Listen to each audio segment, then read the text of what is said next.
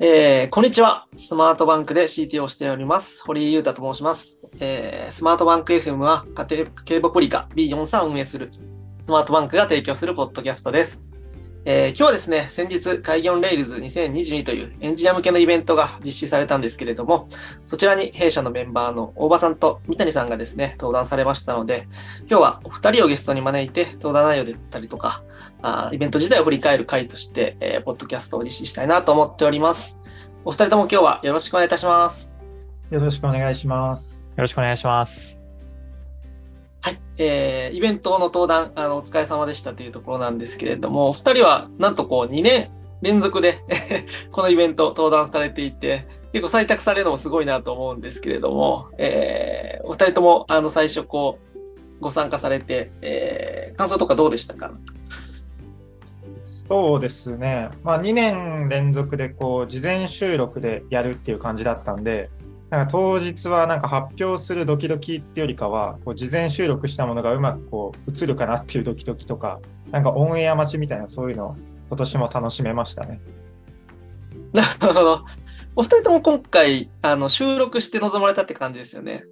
そうですね。なんかその動画の収録のこだわりポイントとかも後から結構聞けるかなと思って楽しみにしているので、はい、いろいろ聞いていければなというふうに思っております。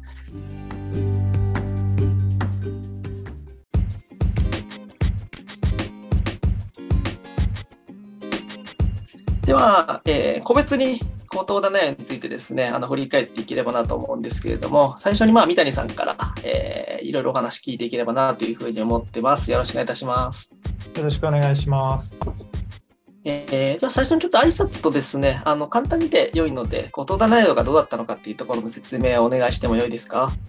はい、えースマートバンクでサーバーサイドエンジニアをしている三谷と言います。で、社歴はまあ2年半ぐらいですかね。スマートバンクの3人目のサーバーサイドエンジニアとして、えー入社してずっとレイルズを触ってるっていう感じですね。で結構扱ってきた分野としては決済とか入金とか、あとは管理画面とか、そこら辺触ってたんですけど、まあ、今回はそこら辺の実装経験から、まあ、外部サービスを使った時の状態管理みたいな話を開業レイルズで、えーお話しさせてもらいました。で、ビーヨンさんだと結構入金がま7種類ぐらいあるんですけど、その全てをま外部サービス使っているので、そこの実装で得た学びを今回話したいなと思って、えーそのトークをしたって感じですね。なるほど。ありがとうございます。そうですよね。あの、B43、かなり入金の種類たくさんあって、サポートもかなりしているので、それぞれにこう実装の難しさだったりとか、特性があったりして、そのあたりをこううまくこうまとめていただいた登壇内容だったかなというふうに思っております。ちなみになんかこのテーマをま選んだ理由、まあ実装とかに関わった部分とかもちろんあると思うんですけれども、なんかこのテーマを最初こう話すときにこう考えて選ばれたのって、なんか理由あったりされますか？なんかこのテーマが話したくて、開業レイルズになんか CFP 出したっていうよりかは、まあ、開業レイルズにとりあえず登壇しようって思って、なんかテーマをいろいろ考えてたんですね。で、なんか結構いろんなパターン考えてて、なんかプロダクト開発の中でエンジニアがこうチームをリードするみたいな話とか、あとはなんか結構20万、30万ダウンロードとか超えていく中で、こういうなんかインシデントが発生したんで、その対処方法とか、なんかいろいろ考える中で、なんか一番 CFP 書きやすかったのが、この入金の話だったので、それを選んだって感じですね。なるほど、なるほど。結構入金部分の開発も、あの、結構せやっていただいたんで、その兼ね合いとかもあったのかもしれないですね。なるほど。そうでなんか、はい入金方法たくさんあって、三谷さん自身が実装した部分とかもあったりしたかなと思うんですけど、なんかこう思い出深かったものとか、まあ、テーマを作るにあたってこう掘り下げようと思った特別ななんか実装のとことかってなんか思い出ありますか？思い出か。まあ一番このスマートバンクに入って初めて作った機能が確か、えー、と振込入金用口座だと思うんですけど、まあ、一番初めが一番なんかイレギュラーっていうか、その完全にで来るみたいなパターンだったんで、まあそれはなんか一番初め実装するするときはいろいろ悩んだ気がしますね。確かに確かに。まあ、前職ラクマっていうところにいて、そこでも結構決済チームで決済周りを触ってたんで、まあ、そこら辺で知ってた内容とか、まあ、気をつけなきゃいけないポイントとかをなんかこの会社に来ても同じような感じで実装しているって感じがあるので、まあ、結構慣れてきた感はすごいありますよね、入金機能の関しては。過去の経験からあのまあ、作りやすい部分もあったし、なんかその辺の知見もあの今回まとめて発表できたし、結構良かったっていう感じですかね。そうですね。結構なんかパターンとしてまとめてみると自分でも結構学びがあったりとか、まあ、今までなんか感覚的にやってたけどこういうことだよねみたいなのを改めてなんか文書化できたみたいな感じがあるので、今回のこの登壇すごい良かったかなと思いますね。うん、なるほど、なるほど。結構そうですね、あのテーブル定義とかの参考とかも、あの、載せていただいたかなと思うので、参考になった人も、うん、いるかもしれないですね。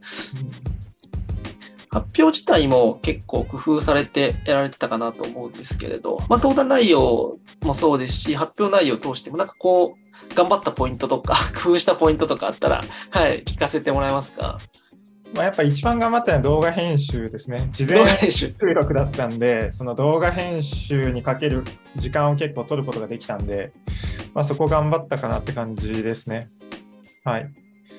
で、まあ去年、はい、やってみて、去年結構一発撮りだったんですよ。あの自分の。でもう一番初めから最後まで。で、去年15分間の登壇だったんで、それでもいけたんですけど、今年は30分間だったんで、こう一発撮りすると結構失敗しちゃうっていうのがあって、で、ライブでやるのであれば、まあ、失敗しても気にならないんですけど、事前収録だとその失敗したところが目に見えて分かっちゃうんで、こうなんかうまく編集で切り張りしてやるみたいなのを結構頑張りましたね。はいはいはい。なんかあの全員で当日は会議室でこう見守る会みたいなのもやったと思うんですけれど、結構編集のクオリティで高くてみんな驚いてましたね。結構時間やっぱかかった感じですか、編集は。いやー、トータル収録でいうと2日間ぐらいかけてたんで、お時間かかりましたね。大変だ。やっぱりこううまくいかなかったところを取り直してつなげてみたいなところが大変だった感じです。そうですね。なんか工夫点として今回なんか座らずに立ってやるみたいなのがなんか去年やってみてのなんか自分動画で見た時に全然元気ないなと思ってで今回なんか立って喋ることでちょっと元気感を出そうとかなるほどで一回こう自分で収録して完成したやつをこう見た時になんか資料がなんかあんまり動いてないなっていう感じでなんかあんまり見にくいなっていうのがあったんでその資料をもう一回作り直してなんかパワこのなんかスライドの中でこう動きを持たせるとかそこら辺をやりだすと止まんなくなっちゃってそれで結構時間かかった感じですね。アニメーションとかもかなり気合入れて細かく作り込みしていたので確かにあのすごい見やすかった反面努力が。すごいにじみ出てたなはい見えましたね。はい。なんか結構 YouTube のエンジニアの解説系の動画とかも結構見てあこういう風な感じで動画編集したらなんか聞き手からすると見やすいんだろうなとかなんかいろいろ考えたりして。なるほど。一応あの字幕もテロップも入れようかなと思ったんですけどそれはさすがにやりすぎだなって思ってやめたって感じです。ねなるほどなるほど結構でも動画を撮って 編集してあのイベントにこう撮らすスキル自体が結構上がってる感じは ありますね前回と今回なるほど、なるほど。いや、もう大変だったと思います。お疲れ様でした。いや、ありがとうございます。結構あの30分と今回あの、まあ、前回よりも長い時間あの話す内容だったかなと思うんですけれど結構それでもあの、まあ、話し足りない部分だったりとか時間のないまあ、都合で割愛した部分とかもあったかなと思うんですけれど、ぜひ、まあ、ポッドキャストなので、あの、そういったところでこう話せなかったところとかも、ぜひなんかこういうとこあったら触れてみたいっていうところあれば、ぜひ聞いてみたいなと思うんですけど、なんかそういった部分とかはありましたか？そうですね。まあ、今回のテーマ自体が結構初心者向け7割みたいな感じだったんで、こうあんまりこう深みがある部分やりすぎるとなんか結構どちらかっちゃうかなと思って削った話で言うとその状態管理をするときに、まあ、ステータスのカラムを持たせるべきなのか、なんかイミュータブルデータモデルみたいな感じでテーブルを分けるべきなのか、なんかイベント駆動的な感じで、イベントだけをこう記録していく感じにして、まあ、アップデートをできるだけなくした方がいいのかとか、まあ、そこら辺の議論なんか立ち入っちゃうと結構なんか宗教論争にもなりそうな気もするので、そこら辺を削ったって感じですね。なるほど。結構その、込み入ったあの実装の部分だったりとかは、ちょっと時間の割愛上、うん、省いたっていうところが大きいって感じですかね。なるほど。そうですね。結構はい、質問とか反響とかもなんかあった感じですか？ああ、そうですね。結構反響で言うと、資料がなんかいい感じみたいなのはいただいてすごい嬉しかったりはしましたね。あとは結構、としてこうまとまっててよかったみたいなツイッター上げてくれてる方もいらっしゃったんで、それはすごい嬉しかったですかね。うん。確かに確かに。なんか外部サービスを使ってあのサービス作るとかあの、一般的なウェブサービスでもよくあることかなと思うんですけど、やっぱ体系的にこうまとまってたりですとか、まあ、入金がサービス自体にあるっていう サービスはなんかそんなに多くないかもしれないですけど、なんか同じような事例としてあの決済するみたいなところは結構他のサービスでもあるかなと思って、参考になった人は結構いたんじゃないかなというふうに、うん、思いますね。そうですね、まあ、B43 だと入金って言い方ですけど、まあ、普通の EC サイトの決済の仕組みを作ってるのとほぼ、ほぼっていうか、完全同じことをやってるので、まあ、EC サイトを作ってる人には結構親和性があったんじゃないかなって気はしますね。うんうん、そうですよね。特になんか、クレジットカードの決済とかってかなり一般的だなと思うんですけど、自社でまあ全部やるというよりかは、やっぱり外部のベンダーさん使って実装されるパターンの方がほとんどかなと思うので、そういった時にかなり参考になる、うん、お話でしたよね。そうですね。結構ね、その、いはい、あ、どうぞどうぞ。いやなんかその完全非同期型っていうのをちょっと紹介したんですけど、これはなんか外部のサービスからいきなりこうリクエストが来て入金完了しましたみたいなパターンで、だそういうなんか Web フック系のやつって、べき当性を保つのは結構大事だったりして、そこら辺のなんかやり方みたいなのを Twitter でなコメントくださってる方もいらっしゃって、あそこら辺なんかその困ってる人も結構いるなっていうのは分かったのはやっぱ面白かったですね。うん。ウェブフックが飛んできてそうですよね。あの、処理が完了するみたいなんで、結構今だと、あの、ベンダー使った時も一般的かなと思うので、うん、そういう方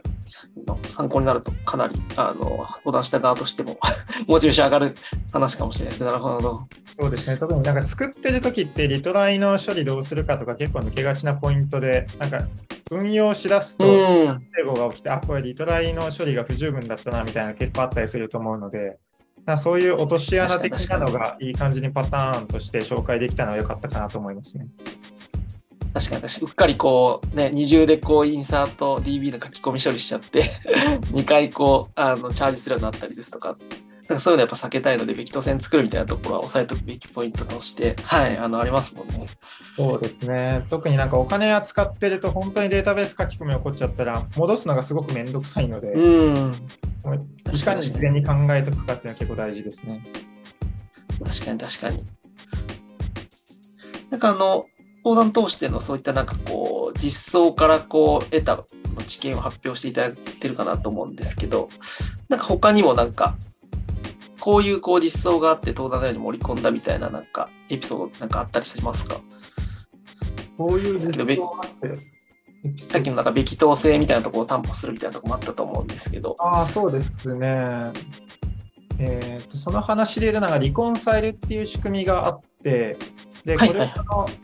Webhook とかの API 連携の時に、なんか向こう側にデータがあるけど、こっち側にこう処理に失敗しちゃってとか、なんかその API リクエストし自体が来なくてとかで、自社側と外部側でこうデータの不整合があったことを、まあ、日時のバッジとかでこう確認して、差があったら取り込むみたいなその仕組みがあるんですけど、うんうんそれをスマートバンクの中でも何個か入ってたりして、その仕組みを紹介したりとかはしましたね。はいはい。具体的にこう、あの、踏み込んで聞いてみたいんですけれど、実際なんかどういうふうな実装になってたりとか、どういうシーンでなんかそういうのが活躍したりしてるんでしょうか？リコンサイルは、えーとその外部サービス側に今日のなんか入金履歴一覧みたいな API があって、その取得する API があって、でその API を叩いて、今日の履歴を全件取ってきて、で、自社側のデータベースのその履歴と全部マッチングさせて、なんか取り込まれてないデータがあるかどうかをチェックするって感じですね。で、そのチェックして取り込まれてないデータがあったら、その分を取り込んで、その不整合を解消するみたいなのをやってるって感じですね。なるほど。非同期で、こう、ベンダーさんのデータと我々の、まあ、データベースのデータをこう同期させるような、あーまあ、バッチが動いてるという形ですね。なるほど。なるほどそうですね。で、まあ、基本的にそのデータ不整合ってあんまり起きないんですけど、例えばなんか長期メンテナンスした時とかって、まあ、8時間ぐらいこう止めちゃうと、もう一定期間ずっとうん。受け取れないんで、最終的にこうデータがロストしちゃうんですよね。外部サービス側の Webhook がリトライしてくれても、例えばなんか5時間までしか最大リトライしませんよみたいな仕様があると、ロストしちゃうので、そういう時にこうリコンサイルっていう仕組みがあると、メンテナンス終わった後にそのバッチさえ動く動けばこう自動で回復してくれるので、メンテナンスもやりやすかったりとか、まあ、そういうなんか良さがありますね。なるほど。確かに確かに。やっぱりなんかこう、こちらの都合上でデータ書き込めなかったシーンとかってやっぱあると思うので、最初のなんか実装時点でそういうのが考慮に入っていて、あの、設計でそういうとこカバーして、こう、バッチが実行されるみたいなところ担保できると確かに、かなりサービスとして堅牢になるのでいいですね。なるほど。そうですね。面白い。なるほど。ありがとうございます。他になんか、あの、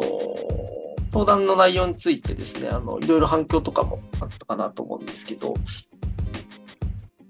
なんかこう、反響に対してコメントとかなんか、三谷さんが返されたものとかもあったりしたんですか？それで言うと、さっき話したこの Webhook が送られた時のこのべき当性の守り方みたいなのをコメントって返したりとかはしましたね。うーん。他社さんだとそのべき当性を保つ保つためなんか ID みたいなのがないなくて、こう、べき当を保ってないみたいなのああるみたいなんですけど、まあ、うちの場合はその入金 ID みたいなのがリクエストの中に含まれるんで、まあ、2回目以降はその ID で取り込んだかどうかをチェックするみたいな仕組みをすることで、べき当性保ってますみたいな、そういうコメントのやり取りとかはしましたね。なるほど。確かに、べき当性保ちたいけど、ユニークななんか ID とかないと、確かにべき当性担保するのにどうするかって結構難しいので、確かにですね。なるほど。なんか、送られてパラメーターでハッシュ作ると、ワンウェイハッシュ作るとかそういう感じなのかな。まあ、何か作れるものがあればできるけど、作れないものがなかったらなんか諦めるしかないとかって感じなのかもしれないですね。なるほど。確かに。まあ、弊社の場合は確かにさっきお話し出た通り、まあ、ユニークな ID があるので、それも取りまやってるっていう形ですね。そうですね。わかりました。ありがとうございます。はい、結構掘り下げて、はい、聞けましたので、三谷さんの会は一旦じゃあこちらで終わりにしようかなと思います。なんか最後話したいこととかありますか？大丈夫そうです。はい、大丈夫です。ありがとうございます。僕から三谷さんに聞きたいことちょっとありますね。はい。ああ、いいですね。ぜひぜひお願いします。あの反響の中に、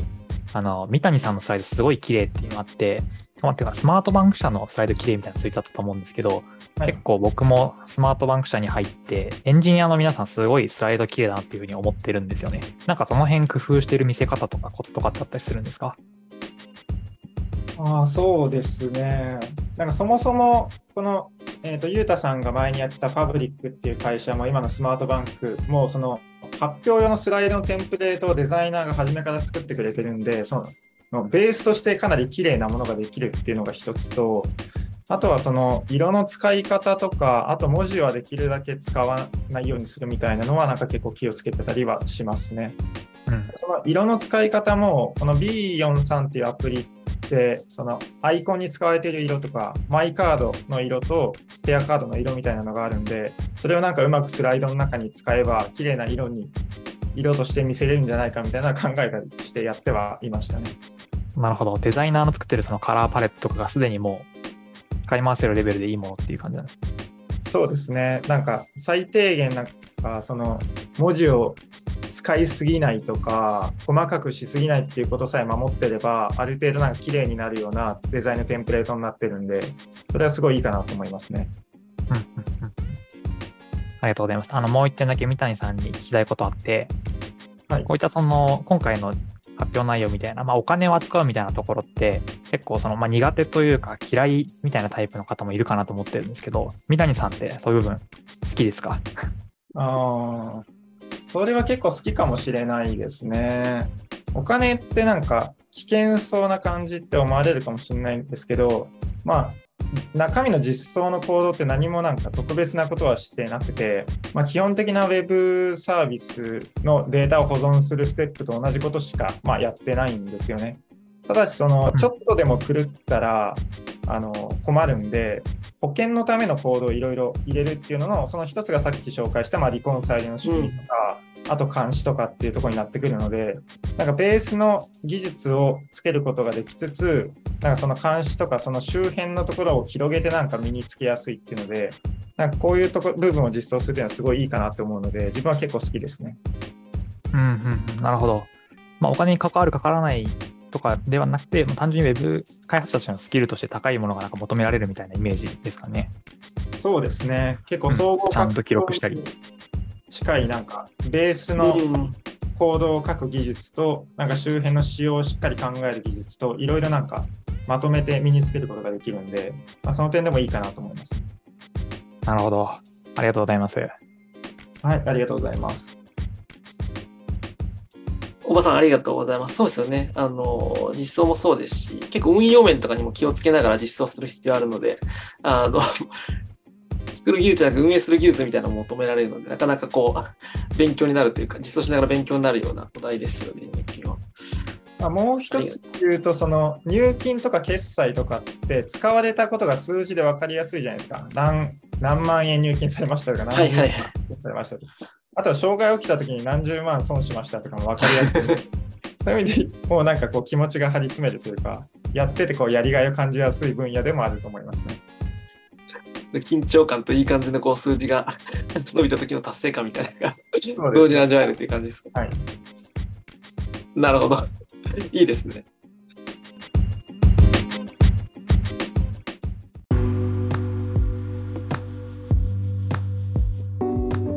じゃあ、三谷さんのパートはこちらでちょっと一旦終了させていただいて、えー、おばさんのパートにこう移っていければなというふうに思います。おばさんよろしくお願いいたします。はい、よろしくお願いします。おばさんもじゃあ最初簡単にちょっと自己紹介の部分と、お今回のこう登壇内容について簡単にちょっとご説明していただいてもよいですか？はい、かしこまりました。えー改めてオーバーと申します。インターネットではオーバーライというアカウント名で活動しています。でスマートバンクに入社したのは2年ちょっと前ぐらいですかね。まあ、2020年に、まあ、前職を辞めてちょっと無職をしてたんですけども、その時にあの CTO のゆうたさんに声かけてもらって入社して、はい、そうですね。あの、インターネットで公開して、あの、募集してます、仕事を、みたいなことを言ったら、ゆうたさんが、確か1番目か2番目ぐらいに、すごい速度でメールをくれて、で、まあ、それで、カジュアル面談してっていう形でしたね。なるほど。あ、そんな早かったのか。いや、でも、あの、即レスした記憶はありますね、自分も。はい。あの、もともと以前、僕が働いてた会社と、あと、ゆうたさんが働いたあの、ファブリックで一緒に勉強会とかやったりしてたんで、その時のつながりとかもあって、ああ、あの方が今別の会社やってるんだみたいな形で思い出してっていう形だったんで、まあ結構そういうつながりとか大事だなというふうに、当時すごく思ったことがありますね。はい。それで入社してから、えー基本的にはそうですね、サーバーサイドのエンジニアとして、えー API の開発とか、先ほど三谷さんが言ったような管理画面の開発みたいなところを中心にやってるという形ですね。で Ruby9 割、Go1 割ぐらいの気持ちで、ここ2年ぐらいは書いてるんじゃないかなっていう感じですね。はい。で、今回の発表の内容なんですけれども、まあ、3D セキュアっていう、まあ、クレカ業界とかハード決済にかかってる人だったら知ってるけど、そうじゃない人からすると、まあ、ちょっとなんだろうこれみたいな、名前は聞いたことあるけどよくわからないみたいなものを掘り下げるっていう発表をさせてもらいました。で、具体的には 3D セキュアってあのオンライン EC サイトとかでカード決済をするときに、まあ、本人認証が求められる仕組みのことなんですね。あのパスワード入れたりとか、うん OTP を入力したりとかですね。で、あの仕組みの裏側がどうなってるのかっていうのを、えっ、と、そうですね、1年ぐらい前から、まあ、半年ぐらいかけて、スマートバンクで僕がちょっと実装したので、まあ、その実装する過程で学んだ知見とかを共有しようかなと思って、今回の発表したっていう流れですね。なるほど。ありがとうございます。そうですね。なんか 3D セキュアって聞いたことある人は結構いるかなと思うんですけど、実際なんかね、カードを使った時に裏側にこう走ってる処理だったりとか、どういうふうなこう実装とか、あの技術体験になってるかって、そんなにこう知ってる人がいないかなと思うので、発表内容としてもかなりユニークで、まあ、プロトコル枠 ってご本人もおっしゃってましたけど、去年とあ今年と連続でこうプロトコル枠の採用だったんで、結構ユニークな発表になったんじゃないかなというふうに思ってます。はい。そしてあの、テーマも、あの、まあ、前回からするとき、このプロトコルを選んだみたいなのがひょっとしてあるのかもしれないですけれど、こういろんなこう、発表するの、なんかこう、お題がある中でこれ選んだみたいなところやっぱある感じなんですかね？そうですね、テーマを選んだ理由で言うと、うん、半年ぐらいかけて 3D 積極関連の開発をしたっていうふうに先ほど申し上げたんですけども、それを開発した後に、なんか同じようなことをやってる人、国内にちょっとどれぐらいいるのかなっていうことを思ったんですよね。まあ、カード決済にかかってる人自体が、まあ、それなりの、まあ、数いるのか少ないのかちょっとわからないですけど、その中でその 3D 積極が関わってて、かつ Ruby とか Rails の界隈の人ってなった時に、なんかひょっとしたら僕しかいないんじゃないかなっていうふうな確かに。気持ちになってですね、まあ、開業の Rails っていう、まあ、イベントがあることは当然してたので、まあ、この Rails 界隈で自分しか持ってない公開できる知見なんだろうって考えたときに 3D 積は面白いんじゃないかなっていうふうにぴったりはまった感じでしたね。なるほど。確かに。ルミリストで追跡実装したことある人って本当に数 もしくは本当にいないんじゃないか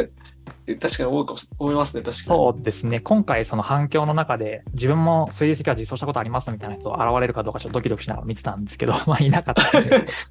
まあ狙い通りだったかなっていうふうには思いますね。で、あと付け加えると結構カンファレンスのプロポーザルってなんかニッチで希少性が高いものって結構狙いどころかなと個人的に思ってるところはありますね。ああ、なるほど。他に話すような方がいなくて、貴重なこう知見ほど、としたらまあ採用されやすいみたいな側面はあるかもしれないですね。そうですね。対応レール自体が結構、 Rails に 関係ない話でもウェルカムみたいなところの懐の深い イベントだったので、そういうところでも採用された理由の一つかもしれないです、確かに。うん実際ちょっとあの、私もあの、3DS と、あまあ、IC カードのプロジェクトとしてこう一緒にこう関わりながら開発うんさせていただいたんですけれども、実際その、まあ、業務ですよね。あの、推理設計を実装した業務についても少し、あの、話せる範囲で、あの、簡単にこう聞いても良いですか？はい業務の内容、そうですね。でまあ今回その 3D セキュアのまあ概要とか、あの、歴史みたいなものをやったんですけども、実際に業務としてどういうことをやってたかっていうと、えー先ほどゆうたさんが言ったような IC カードをリリースすると。で、えー 3D セキュアが、えーあるカードで使えるかどうかって、そのまあカード単位、まあ正確に言うとカードの発行会社の持ってる、まあ、便って呼ばれる先頭 N 桁の番号で、あのグルーピングみたいなのもしてるんですけど、そのグループごとに 3D セキュアをできる、できないっていうのがまあ決まっていくんですね。で、えー2022年の6月に、えースマートバンクがリリースした IC カードのうん持ってるグループの単位で 3D セキュアを対応させるためには、まあ、そのための登録をですね、あの国際ブランドであるまあビザに申請したりだったりとか、でそれを申請して実際にあの 3D セキュアに対応することになると、まあ、いろんな、えーまあ、通信が発生すると。まあ、カード決済するときに、その大ソリっていうあのお店からの、加盟店からのリクエストが飛んでくるみたいな話を発表内容でもしたんですけど、その手前で実際に認証するためには、認証のリクエストみたいなものをあっちから受け取って、うちからその認証手段として、うちは SMS と、えーメールとプッシュ通知が使えますよみたいな3択の選択肢を返して、でユーザーがそれを選択したときに、まあ、また、えーうちに選択された内容とか、ユーザーに送るべき OTP とかが送られてきて、で、それをユーザーに、えー送信するとか、みたいな、あの、裏側の、そうですね、結構外部サービスとのインテグレーションっていうふうにざっくり言い切っちゃっていいかなと思うんですけども、その辺の部分が、今回、水石アに関しての具体的な業務内容ですね。この辺は確かに発表ではあまり話さなかったところですね。うんそうですね。実際こう発表する、その、の前のその技術だったりとか、その実装部分でなんかどういう業務が発生したかとかも、あの、興味ある方いらっしゃるかなと思って、はい、ちょっと聞いてみたかった部分でした。実際まあ、大それを裁くっていう処理自体は前からあって、まあ、それの前段階で 3D セキュアのお認証の、まあ、システムを一つ作っていただいたみたいな形ですよね。そうですね。で、大ソリ部分もちょっと手を入れたのがあって、あの 3D セキュアで本人を認証して、で、本人認証を失敗したのに、その後のなんか大ソリを 送ってくる、結構いけない加盟店みたいなのも世の中に存在していて、まあそれを弾くみたいな実装とかもしたりしてましたね。実際はこう、大そりの方にも影響あって、ちょっとそのお行儀が良くない リクエストデータをちゃんと弾くみたいなところも実装いただいたって感じですね。なるほど、なるほど。そうですね。ありがとうございます。あの、一緒にまあ開発したので、結構開発の大変さだったりとか、結構時間もあのかかったプロジェクトだったので、私もはい、興味深く聞きさせて、なんかおさらいになってよかったです、3D 席あの。大場さんにもぜひ、あの、発表時のまあちょっと工夫ポイントとか、大場さんもかなり、あの、発表内容、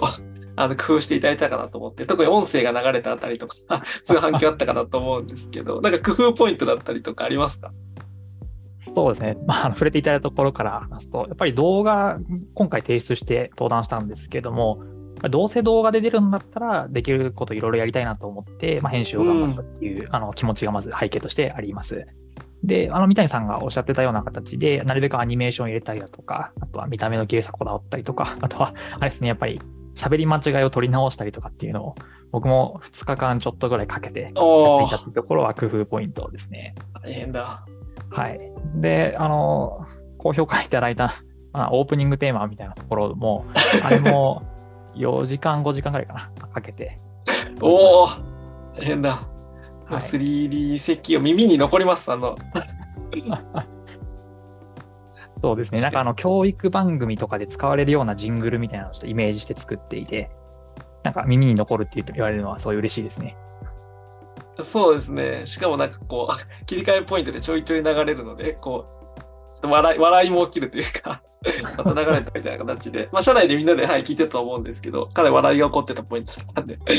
よかったなと思いました。なるほど。そうですね。なんか30分の発表を聞くって、やっぱり聞き手側も結構疲れるかなっていうふうには思っていて、で、僕の発表内容って基本的にやっぱ馴染みがないものをどれだけそのなんか自分事として捉えてもらえるか、なんか前乗りな姿勢で聞いてもらえるかっていうところをいろいろちょっと考えていて、もちろんその発表の喋り方とか内容にそういうのを考えた部分もあるんですけど、まあ、ちょっと飛び道具的なところで、なんかこの発表もしかしたら面白いんじゃないかなと思って、あの興味を引いて、で聞いてみたら実際に推理的な内容面白かったみたいな、まあ、そういうステップの入り方をしてもらえるといいのかなっていうのをイメージしながら作りましたね。ああ、なるほど。いや、いいですね。素晴らしいですね。実際なんかこうね、あの、歴史から入って、そのプロトコルの紹介から入って、あの、石屋としては実装編みたいにこう分かれてるところのつなぎ目としてもこううまくこう機能してたんじゃないかなと思うので、はい、すごい練られた良い 発表だったなと思います。なるほど。ありがとうございます。もうちょっとこう掘り下げてこう発表内容とかもぜひ聞いてみたいなと思うんですけれど、まあ、大場様の30分枠で発表いただいたかなと思ってるんですけれど、まあ、あのやっぱり削ぎ落としたりとか、時間あったらもっと盛り込みたかったなみたいな部分とかも多少あったのかなと思うんですけど、なんかそういうところもあったりされましたか？そうですね、時間あればっていうところで言うと、先ほど申し上げたような、まあ、実装面の話とかですね、まあ、外部サービスとインテグレーションしてみたいなところは、まあ、入れようと最初思ってたんですけれども、ちょっと時間オーバーしちゃって削ったっていうのはありますね。最初にあの、もりもりで用意したときに動画を撮ったんですけど、その時45分ぐらいかかっちゃってですね。おお30分の枠で、まあ、15分オーバーしてるんで、まあ、いろいろ削らなきゃっていう風になっていって、でその実装の話を削ったりとか、あとその他はですね、まあ、チャージバックの話とかもしようかなってちょっと思ってたんですけど、削ったんですよね。なるほどな。うん。チャージバックについてちょっとあのリスナーの方が知らないかもしれないんで、ちょちょっと解説いただいてもよかったりしますか？そうですね。えーまあ、基本的にはですね、あの不正利用が起きたときに、まあ、誰が責任を取るかみたいな話だと思っていただければいいかなと思っていて、例えば自分がクレジットカードを持っていて、で自分が見覚えのないあの明細がある日突然現れたと。でそれが全然知らない海外の加盟店とかで、お店とかで、まあ、1万円、10万円とかって使われたときに、まあ、カード会社に問い合わせて、それ自分のじゃありませんっていうふうに言いますと。でそうすると、まあ、その1万円、10万円とかを、まあ、あの利用者に対してまあ保証するわけですね。カード会社なり、加盟店なりが。でその時にどっちが責任を持つかっていう、その責任分解のところにですね、実は 3D セキュアに対応しているかどうかっていうのがかかってくるんですよ。はいどういうことかっていうと、はい、そうですね。えっ、と、まあ、あの、基本的に1万円、10万円をその悪い人から取り立てたいのは山々なんですけど、現実的にはそれがすごく難しいので、あの、カード会社が、加盟店化が対応することになるんですけど、その時にカード会社もしくは加盟店が、なんかどれだけ不正を減らすために努力していたのかっていうことを考慮して、悪い方に支払ってもらおうっていうふうに判断するわけなんですね。でその悪い方ってどうやって決定するかっていうと、まあ、3D セキュアをちゃんと導入して、えーユーザーに対して行っていたかみたいなところが観点の一つとして盛り込まれてくると。なので、これから、えっと、何があの導かれるかっていうと、3D セキュアに対応しないと、加盟店もカード会社も損する可能性があるんですね。3D セキュアに全然対応しないまま、その不正が起き続けているお店があったとしますと、でそうすると、そのお店はその不正に対しての保証をずっとし続けなければいけないので、まあ、それは結構お店としてもビジネス的には望ましいことではない。なので、3D セキュアをちゃんと導入して、不正が起きたとしても自分たちがお金を払わない、まあ、ビジネス的な損失としてあの計上されないような形にしたい。まあ、っていうふうな形で、なんかあの、カードの国際ブランドのビザとかマスターカードとかが、お店側もカード会社側も 3D セキュアを導入するようにっていうふうな形で、まあ、うまいその経済的なインセンティブを与えてるんですね。まあ、みたいな話とかも結構面白いなと個人的には思っているんですけど、確かに確かに。なかなか15分のオーバーしたんで、あのやむなく、なかなか削ったっていう感じですね。なるほど。もう今の、まあ、お話の量盛り込むのだけでもかなり確かに 時間使っちゃいそうですもんね。実際、うん、3セキュアしてたら、その、チャージバックの、まあ、リスクが追わなくていいみたいなところって、あのカード会社とかは結構一般的に知ってることかもしれないですけど、確かにリスナーの皆さんとか、あの実際日々決済してる方々なんかどこから保証されるのかとかって、あんまり確かに実際起きてみないと分かんなかったりするので、発表内にこう盛り込まれててもかなりこう よよかったかもしれないですけど、時間の割愛、うん、ちょっと割愛したっていうところですね。なるほど。了解しました。そうですね。あとは、ぜひなんかあの、その発表もこう発表後にこういろいろ反響だったりとか、まあ、ツイッターでこうコメントいただいたりとか、そういうところもあったかなと思うんですけど、なんかどういうこの質問とかコメント来たかとかってありますか？そうですね。コメント一番来たのは歌ですね。歌ですか？やっぱり。い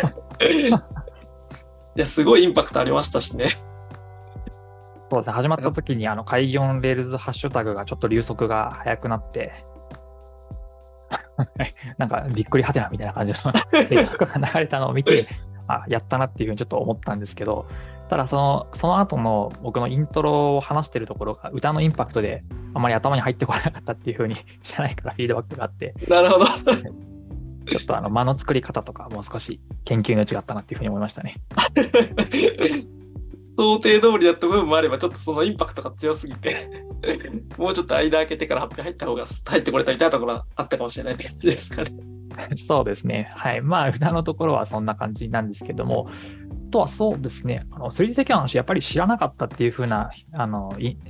コメントはすごく多かったんですけど、知らなかったけど面白かったみたいなふうに言われたツイートが何個か見つけることができて、それは非常に良かったですね。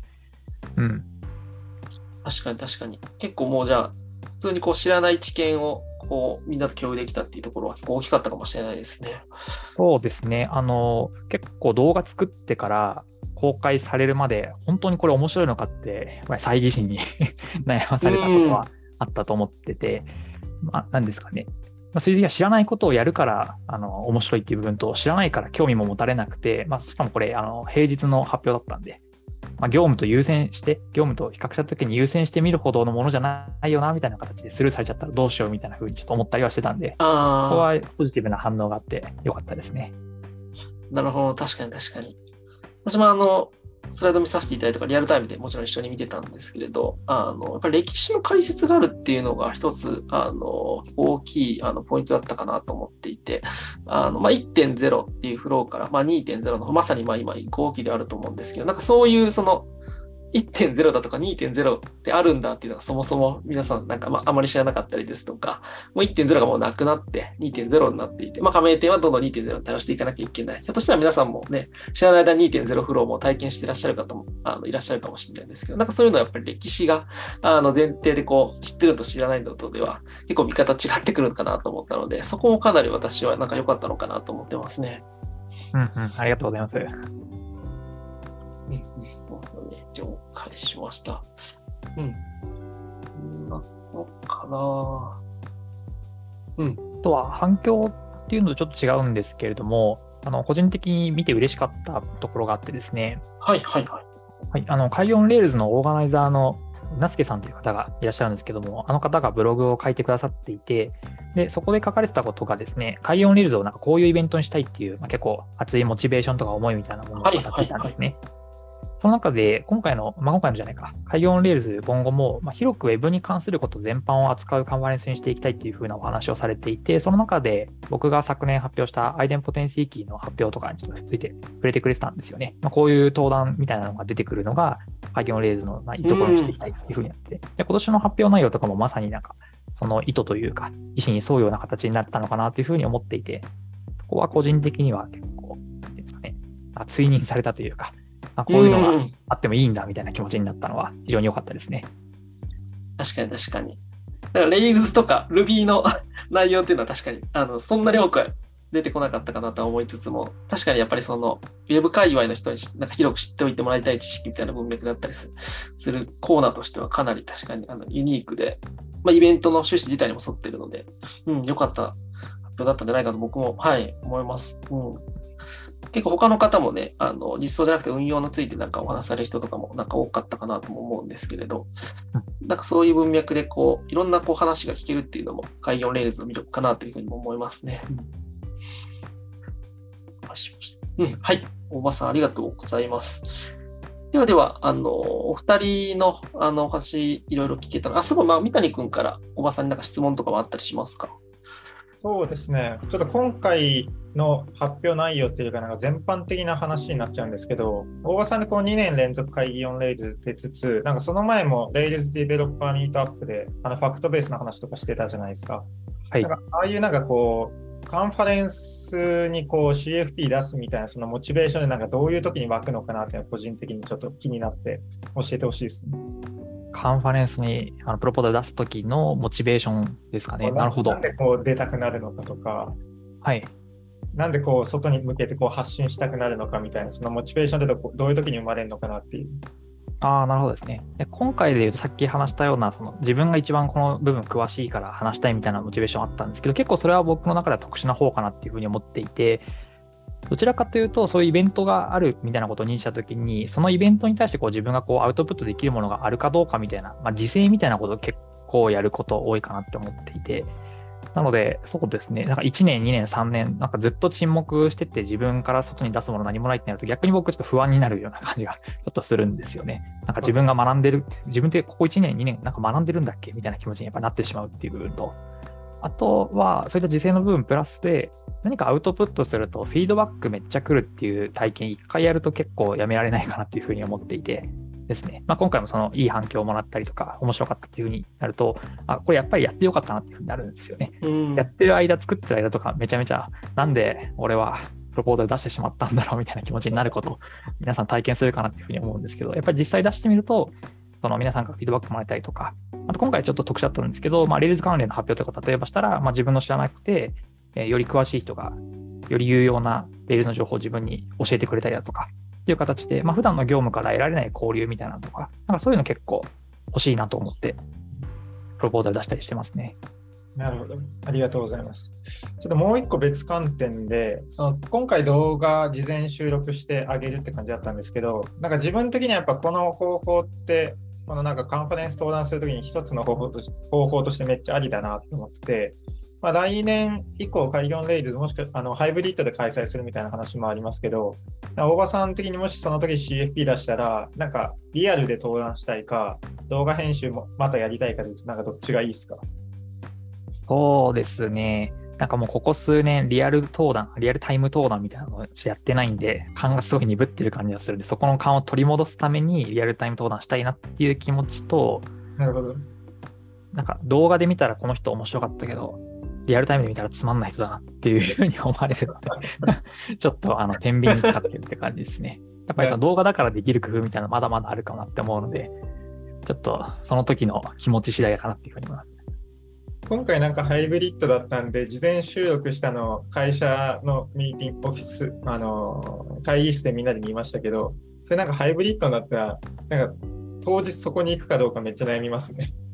ああ、確かにそうですね。動画をみんなでワイワイ見るとかっていう体験は確かに今回の動画だからこそできたっていう感じですもんね。うん。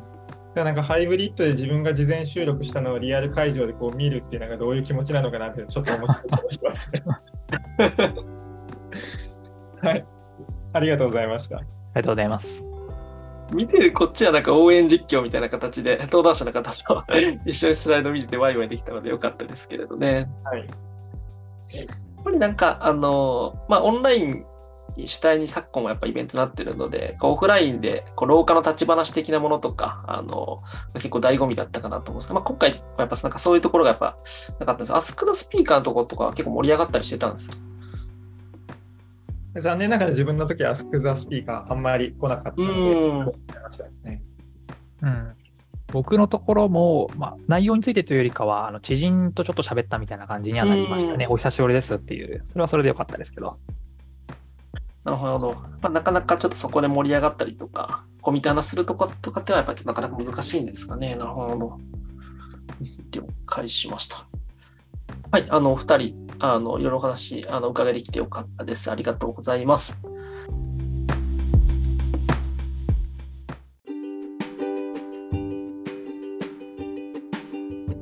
ではですね、ちょっと時間も、あのー差し迫ってるんですけど、最後に、あの、ぜひちょっと気になった発表パート、他の方の、まあ、登壇のおイベントとかもいろいろあったんですけれども、なんかこう気になったところあれば、ちょっと取り上げて、あの、お話できればなと思うんですけれど、えーお二人からなんかこう、発表他の方の聞いてて、これ気になったよみたいなところってなんかあったりされますかね？どっちからいきますか？じゃあじゃあ、三谷さんからいきましょうかね。はい。そうですね、全般的に全部面白かったんですけど、なんかテーマとしてやっぱおもろいなと思ったのは、メタプロとかポリモーフィックみたいな話が、まあ、3つぐらいあったと思うんですけど、それがなんか結構面白かったっすね。なんかうちでもなんか、ポリモーフィックで言うと、管理画面の各なんかユーザーのページとか決済の一覧のページとか、その詳細に対してコメント残すみたいな機能があるんですけど、そこはなんか汎用的に作る形としてポリモフィックで実装してたりとかして、ただなんかポリモフィックってなんか入れた方がいいとこと入れちゃいけないとこがやっぱあるじゃないですか。なんかそこら辺をこう人の発表を聞くことで改めてなんか考えることができてなんか良かったりとか、メタプロも同じ話でなんかやりすぎるとコードが複雑になりすぎて、もう保守できませんって状態になるんですけど、部分的にはやっぱなんかあった方が実装がシンプルになる部分もやっぱりあるので、そのバランス感覚をなんか知る上でも人のなんか登壇聞くと勉強になってよかったですね。はいはいはい。確かに確かに。なんか神羅万象にこういいねするみたいな相談で確かにポロフィックのお話ありましたね。結構なんかあれも最初はあのストイックにこうテーブル各作ったんだけど、ポリオフィックになんか置き換えたみたいなところで、あの、サービスのこう成長に合わせて変えていくみたいなところが結構話の肝だったのかなと思っていたので、うん。なんか我々もあのそういうふうに実装するパターンもあれば、逆になんかポリモフィックを直していくって登壇されてた方も確かいらっしゃったと思うんで、サービスの特性によって、あのどっち実装していくかみたいなところは結構見極めながらやっていく必要あるなというふうには確か思いましたね。そうですね、本当になんかウェブサービスって生き物なんで、こうユーザー数とか、まあ、運用する年数とかコードの量によってなんか適切な設計で変わってくると思うので、やっぱなんか両方知っとかなきゃいけないなっていうので、この2つがまあ発表としてあったのはすごいいいイベントだったなと思いますね。うん。うん、そうですよね。なんかこうデータのマイグレーションされたりするのをなんか丁寧に やれてるのを見て、ああ、わかるわと思いながら、マイグレーションこう大変だよねと思いながら確かに聞いてましたね。なるほど、なるほど。大場さんかも何かありますか？僕、いくつかあるんですけども、はい1個目が、あれですね、ヒロヤ島本さんのモノリシック Rails アプリケーションをモジュラモノリスへ移行しているノウハウと事例ってやつですね。ああ、よかったですね、あれ。ああ、はいあれよかったですね。そうですね、 Shopifyの、そうですね、 Packwerk っていう gem を使っているって話で、まあ、あの gem なんか発表された時とかにちょっと僕もちらっと見て気になってたやつなんですけど、あれ実際に国内でなんか使ってる人みたいなのあんまり見たことがなかったので、その事例が出てきたのは非常に良かったですよね。で、これあの、スマートバンクも数年以内にまあ直面するんじゃないかなっていう課題かなっていうふうには思ってるんですよね。今テーブル数とかリリースしてから1年半強でなんか300超とかなんで、多分一般的ななんですかね、アプリケーションにちょっとデータベースヘビーというか重めな感じにはなってってるし、まあ、それに付随してモデルとかモジュールみたいなものどんどん増えていくので、まあ、そこをどうあの統治していくかっていう課題は結構、まあ、面白いし、やりがいあるかなっていうふうに思って、面白い発表だなと思いながら見てましたね。確かに確かに。なんか今でも、我々もなんかネームスペースモデル内で切ったりとかしてると思うんですけれど、まあ、なんかそこからさらにこう発展していったら文字戻りするかとか、まあ、サービスをまあ分けるかみたいなところとかもあるかなと思うんですけど、実際なんかこう移行して試してみたいっていうエントリーってなかなかなかったので、結構参考になりましたね、確かに。そうですね。うん。なんか今のところなんか大きな弊害なくこう進められてる。ただなんか Rails のデフォルトの構成とはかなり変わっちゃうから、そこが注意ポイントだみたいなところが、最後なんか話されていて、で結構やっぱメンバー間でこう、こういう風になるんだっていう認識合わせしながら進めるのが結構むずいのかなと思ったりしながら、はい、聞いてました、私も。うんちょっとそうですね、なんかあの、本とかも確かなんか参考書みたいなのが確かなんか最近なんかアップデートされてたっぽいので、なんかあのあたりもウォッチしてみると面白そうだなと思いました。その他だと、一番最後の、あの、キーノートは除いてですけど、一番最後の、イクマ T さんの自分だけの小さなセレニウムやつですね。あれも個人的には結構、あの、残りましたね、心に。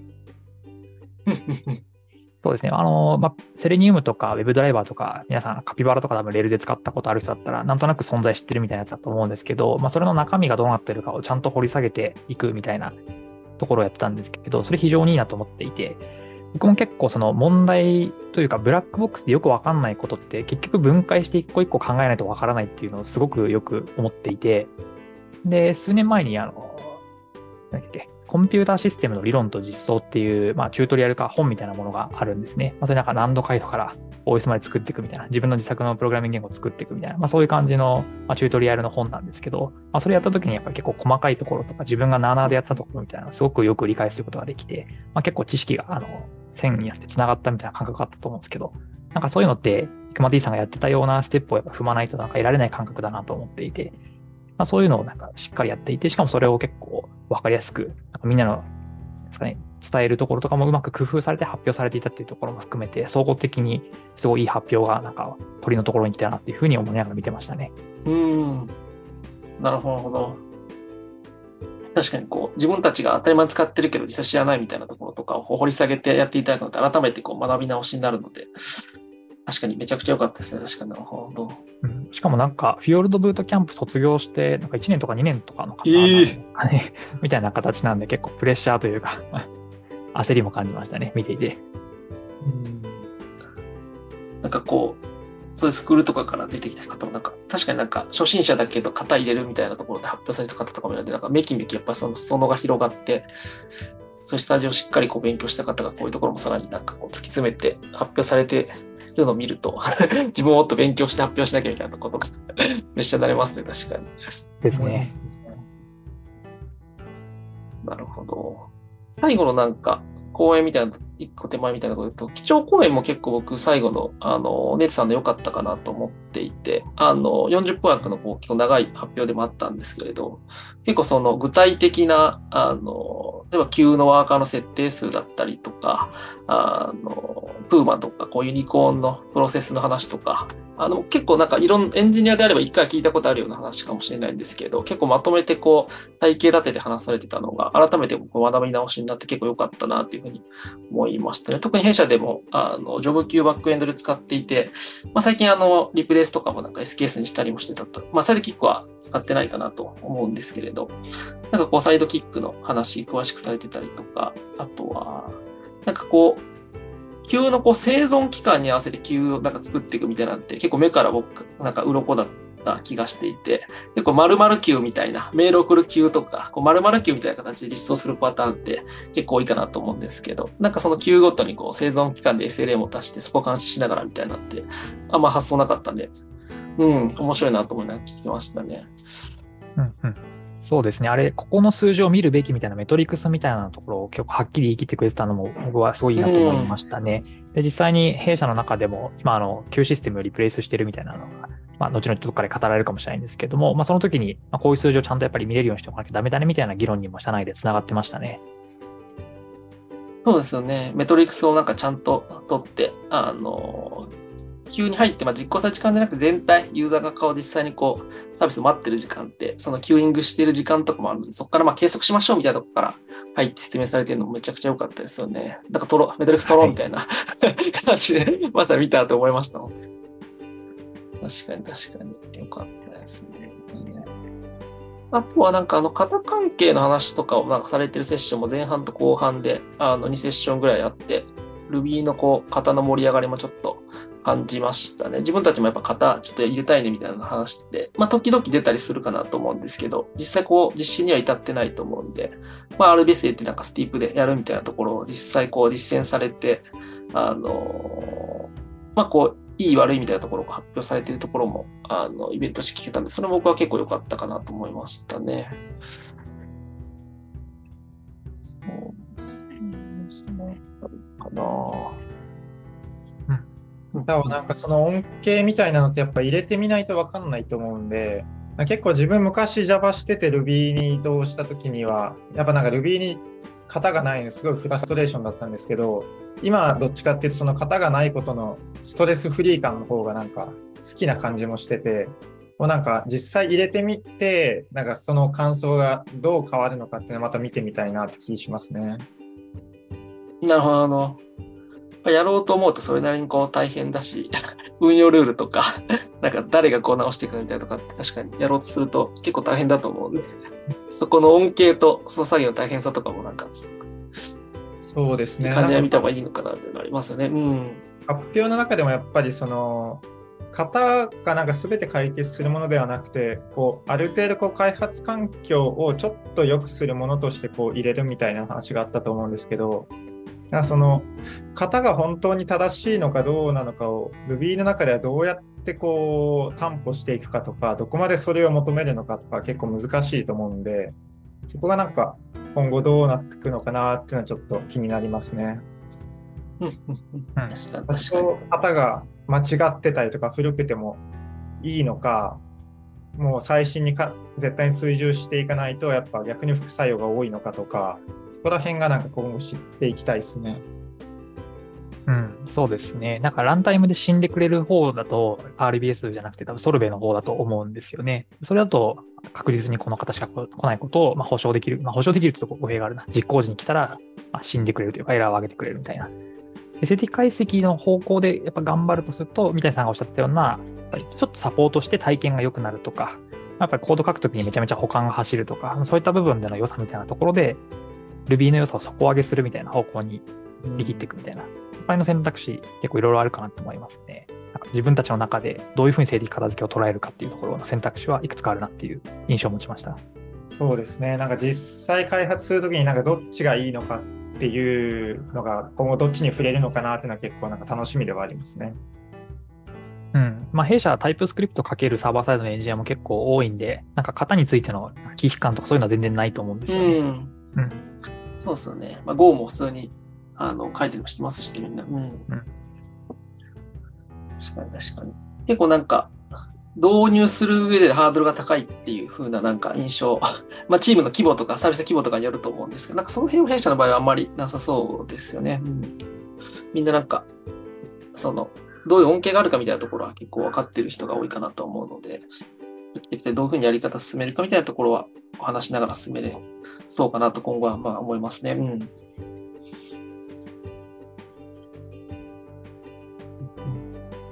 他はなんか気になったところ、他になんかあったりされますか？大丈夫そうですかね。学びが多かったのは、浦島さんの大量延期配列登録申請システムができるまでっていうので、なんか10ギガ近いファイルをこううまくアップロードしてパーバリデーションするみたいな話は、ああ、ブラウザ側でそこまでできるんだっていう学びがあってよかったですね。あれよかったですね。はい。あそこまでなんかいい感じにパース、パースっていうかなんか並列処理でそんなにこう操作を妨げることなくいい感じで実装できるんだっていうのが分かって、えーなんか進化してるなって自分全然そこら辺キャッチアップしてなかったのですごい勉強になりましたね。なるほど。確かになんかこういう 学びが、なんかレイズ寄ってない他の話も、こういういい話するレイズの、なるほど。ちょっと、そうですね、あの、いろいろまだまだ話足りない感じではあるんですけど、お時間がちょっとそろそろ来てしまったようなので、一旦このあたりで、あの、締めさせていただこうかなというふうに思います。はい。あの、お二人は2年連続登壇されているので、ひょっとしたらまた来年も あるかもしれないですけれど、はい。もしまたちょっと来年採択されてお話できたら、ポッドキャストまた収録したいなというふうに思います。はい。今日は、えー、三谷さんと大場さん、えー、海峡レイルズ2022に登壇した、えー、お二人をゲストに招いて、えー、ポッドキャストを収録させていただきました。えー、今回のポッドキャストはこちらで終了させていただきます。えー、ご視聴いただいた皆さんありがとうございました。はい。それでは失礼いたします。ありがとうございました。ありがとうございました。ありがとうございました。